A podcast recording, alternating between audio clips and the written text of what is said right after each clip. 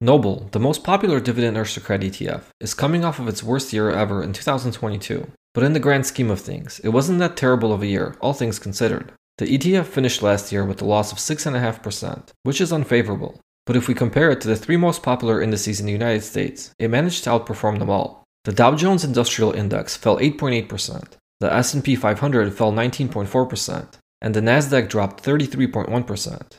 So investing in the dividend aristocrats was a little bit of a safe haven for value investors.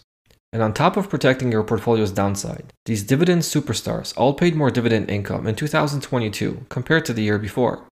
History is fun to look at, but if you're like me, then you're probably more interested in what lies ahead instead of behind us. I've come up with three simple strategies to identify the best dividend aristocrats, and I've been documenting how well these strategies are working out over the past 18 months. Thus far, each strategy has generated a return that is better than the return for Noble and better than the S&P 500. Today I'm going to tell you which dividend aristocrats look the most appealing right now and deserve to be considered in the upcoming month. I'll explain how each strategy works and talk about the long-term results these strategies have generated. When you need mealtime inspiration, it's worth shopping Kroger, where you'll find over 30,000 mouthwatering choices that excite your inner foodie. And no matter what tasty choice you make, you'll enjoy our everyday low prices, plus extra ways to save, like digital coupons worth over $600 each week. You can also save up to $1 off per gallon at the pump with fuel points. More savings and more inspiring flavors make shopping Kroger worth it every time. Kroger, fresh for everyone. Fuel restrictions apply. Let's start with the most undervalued strategy. Like the name suggests, the objective of this approach is to identify the most undervalued dividend aristocrats right now. I like to use dividend yield theory as my primary valuation measure in this strategy, mainly because it's simple to calculate and easy to understand. Dividend yield theory suggests that over a longer period of time, a dividend growth stock will revert back to its trailing dividend yield. So if a stock is paying a dividend yield that is higher than its trailing dividend yield, the theory implies that the share price is undervalued, and conversely, if a stock is paying a dividend yield that is lower than its trailing dividend yield, the theory implies that the share price is overvalued. This theory is best applied to stocks with long histories of consistent dividend growth, which makes the dividend aristocrats an ideal subset of stocks for this valuation technique.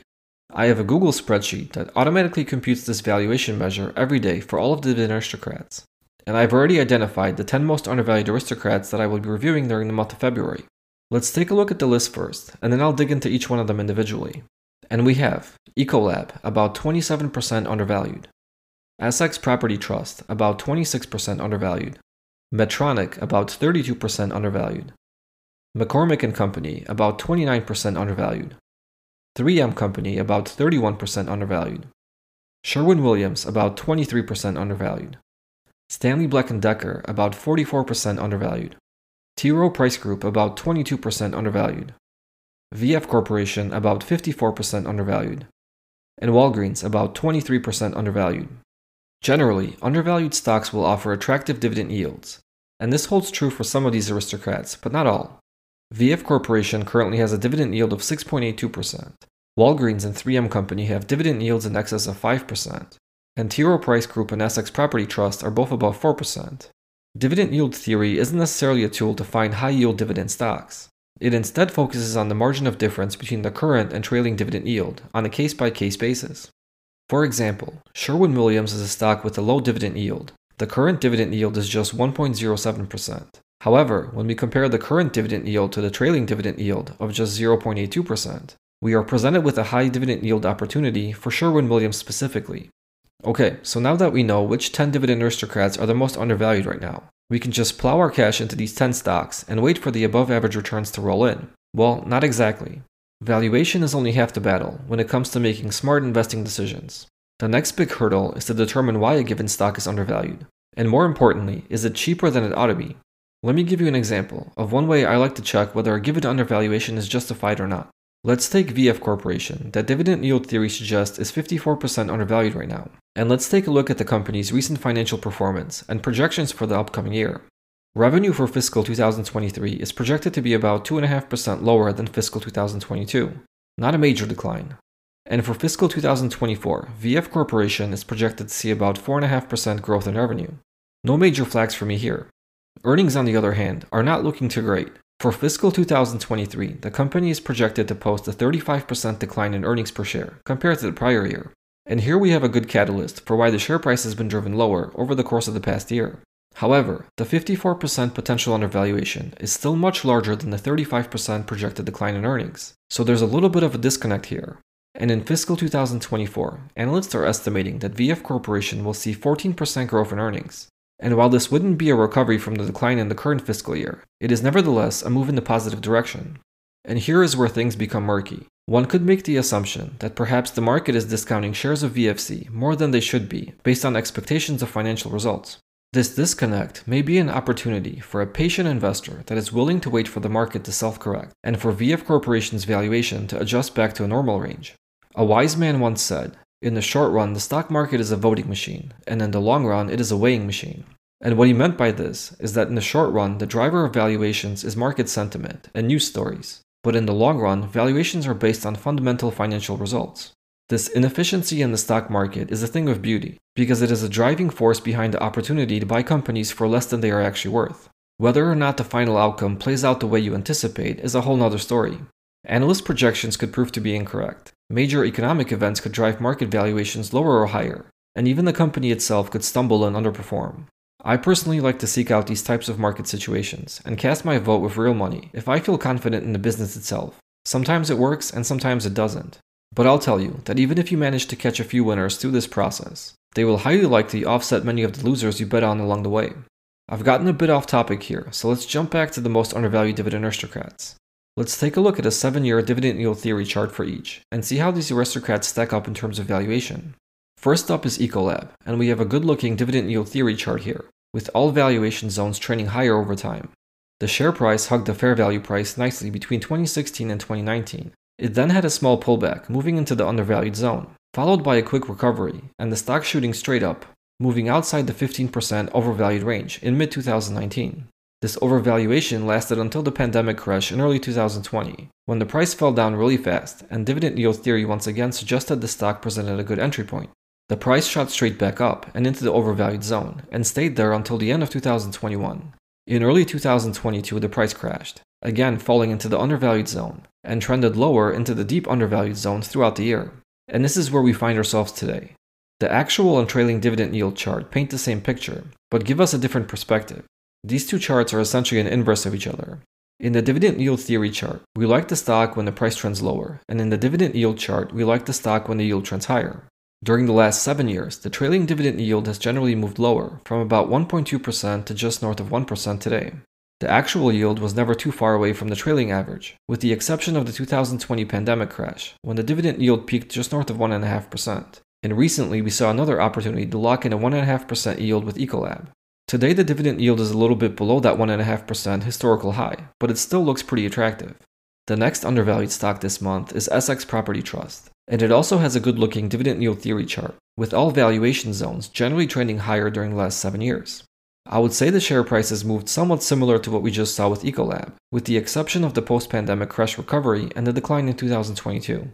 The initial recovery in mid 2020 looked good, but the stock did not climb to all time highs as many other stocks did. Real estate trusts in general felt the brunt impact of the pandemic much harder than many other businesses, and it took them longer to recover. Much of Essex recovery took place in 2021, and for the most part, the share price remained in the deep undervalued zone for the majority of 2020. It did cross over into the overvalued zone in 2021 and even crossed above the 15% overvalued line briefly. In early 2022, the price dipped, but not as much as Ecolab, and it looks like midsummer last year we might see a recovery, but that quickly faded and the stock dipped again, this time falling into deep undervalued zone, which is exactly where we can find it today.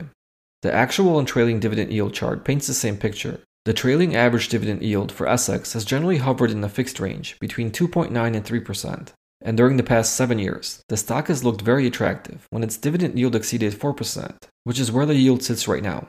Up next, we have Medtronic with another great dividend yield theory chart. In general, the stock has been fairly valued or undervalued during the last 7 years, with only 3 instances of overvaluation. The first was in mid to late 2016, then once more shortly before the pandemic, and the last time was in late 2021. Following each period of overvaluation, the stock price fell, Sometimes it was just by a little bit, and other times the drop was pretty abrupt and significant. Of course, the pandemic and the 2022 bear market were additional drivers for the deep price declines. Overall, I think Medtronic is a good example of how to effectively use dividend yield theory to add and possibly trim shares over the course of a long investing journey.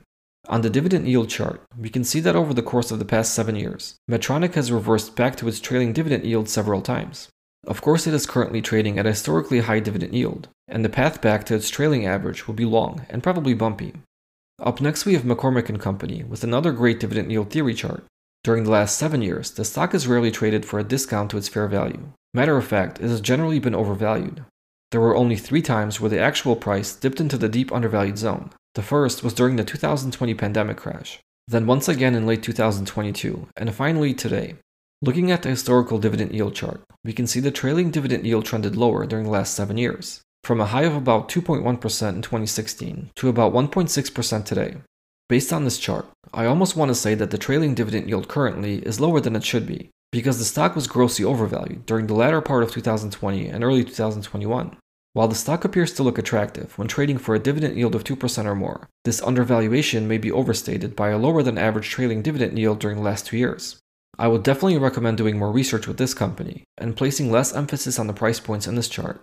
The next undervalued dividend aristocrat is 3M Company, and here we have a different pattern in the dividend yield theory chart. The first three years or so have a good upward trend, but sometime in 2019, this trend flips and starts moving in the other direction. This is a less favorable situation, as both the share price and fair value price are moving lower over time. The dividend yield has also trended higher, first crossing 4% in 2020, and then shooting above 5% more recently. The trailing dividend yield shot up almost 1% during the last seven years and is likely to keep climbing because the actual dividend yield is still quite a bit higher than the trailing average.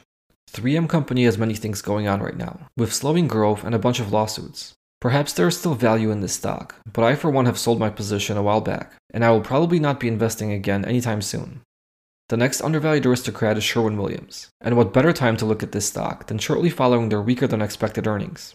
The dividend yield theory and historical dividend yield chart for Sherwin is pretty interesting, in that it paints a different picture for us than it would if we were simply looking at the numerical values alone. For a good chunk of the last seven years, Sherwin looked to be overvalued, even grossly overvalued at times. This of course meant that the trailing dividend yield was driven lower over this course of time. It trended from about 1.25% in 2016 to about 0.9% today. These values may not appear that far apart, but that's nearly a 30% drop in the span of just 7 years. And the confusion this may create is that even though Sherwin looks undervalued today, based on dividend yield theory, Seven years ago, if it was trading at the same yield level as it is right now, it would appear to be overvalued. This is a big reason why I like my rolling dividend yield theory chart more than the typical yield charts you see online. If we were to look at Sherwin's historical yield on the standard dividend yield theory chart, it would take the current 5 year trailing dividend yield of about 0.9% and just draw a straight horizontal line backwards. This would suggest the stock was deeply undervalued in 2016, which clearly was not the case. Dividend yield theory isn't a precise science, and it should not be used as a sole factor in determining whether or not to invest in a stock.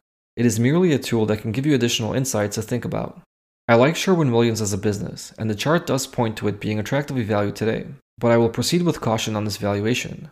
Whenever the trailing dividend yield trends significantly in either direction, it can mean two things. One, the trailing dividend yield is developing a new normal range. Or two, the price volatility has distorted the effectiveness of dividend yield theory as a valuation measure, and less emphasis should be placed on its precision. I personally like Sherwin above a 1% dividend yield, and I added to my position earlier this year. I may also add more following the recent price drop from the earnings announcement, and the stock will highly likely remain a long-term holding in my portfolio. Up next is Stanley Black & Decker, and we have a lot of activity on the dividend yield theory chart here. Lots of overvaluations and undervaluations, pointing to the share price being pretty volatile during the past 7 years.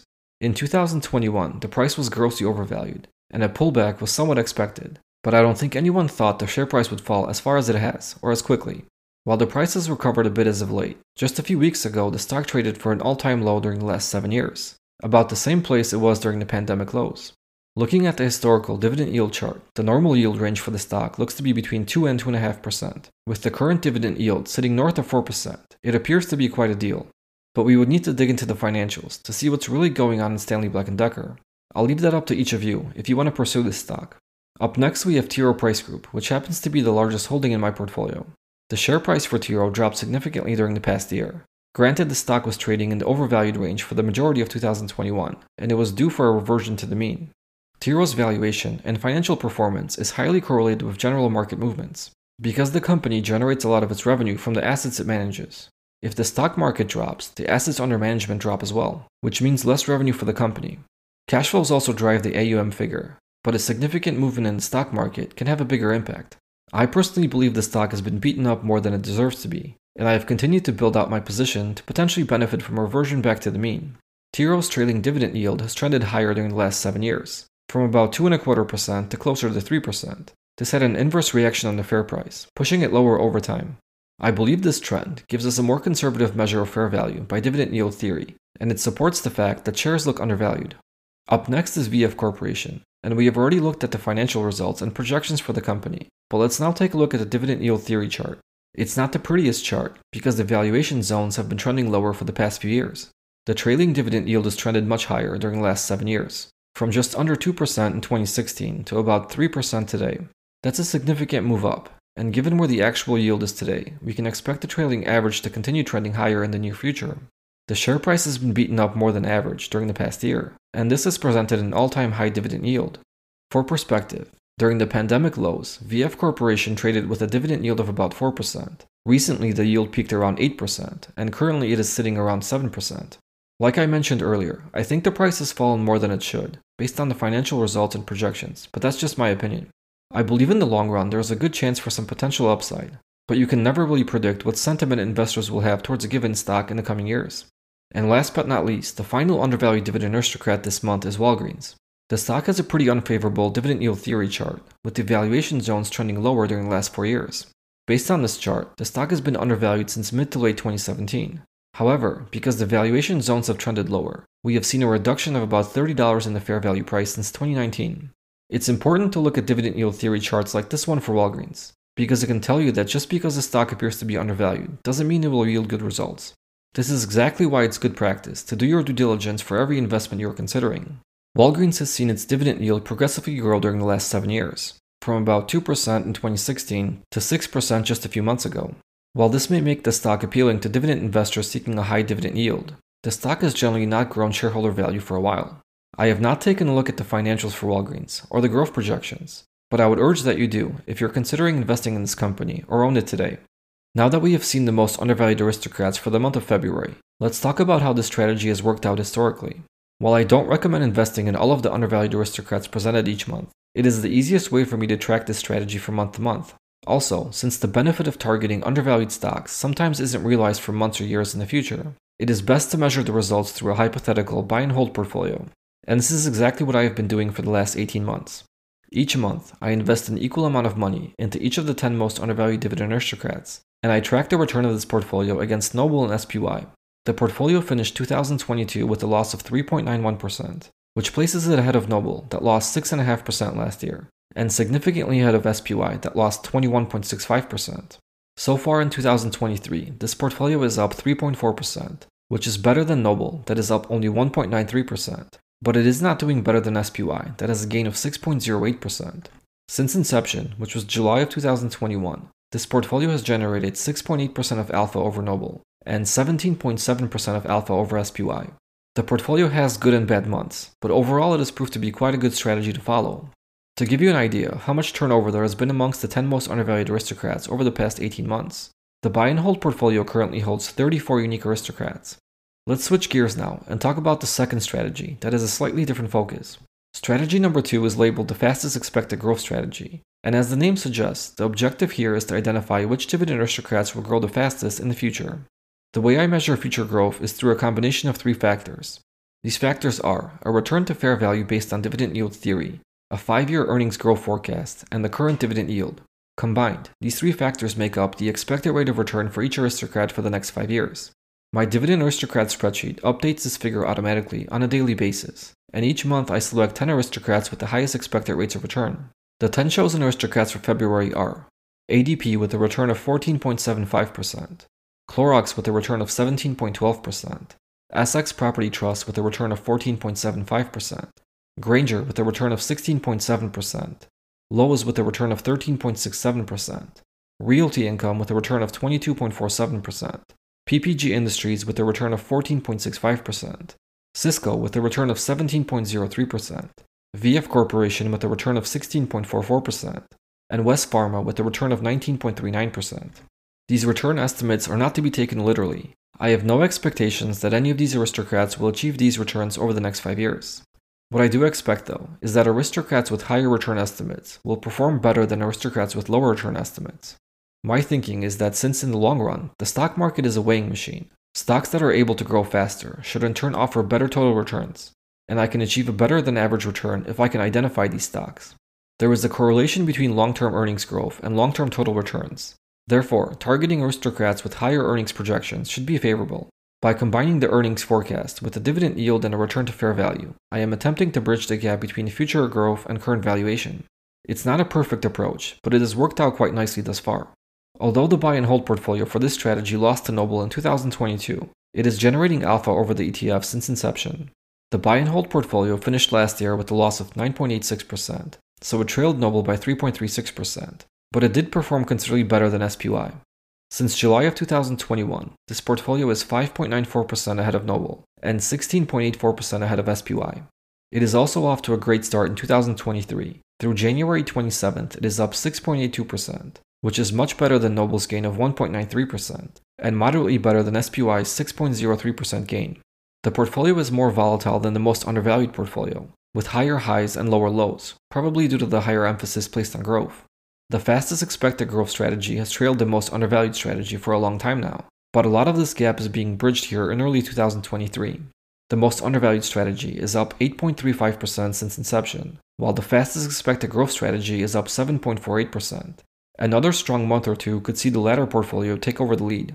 The fastest expected growth buy and hold portfolio is a little bit smaller than the most undervalued portfolio, with only 29 unique aristocrats, so there has been a decent amount of turnover in the top 10 stocks from month to month, but not quite as much as in the most undervalued list.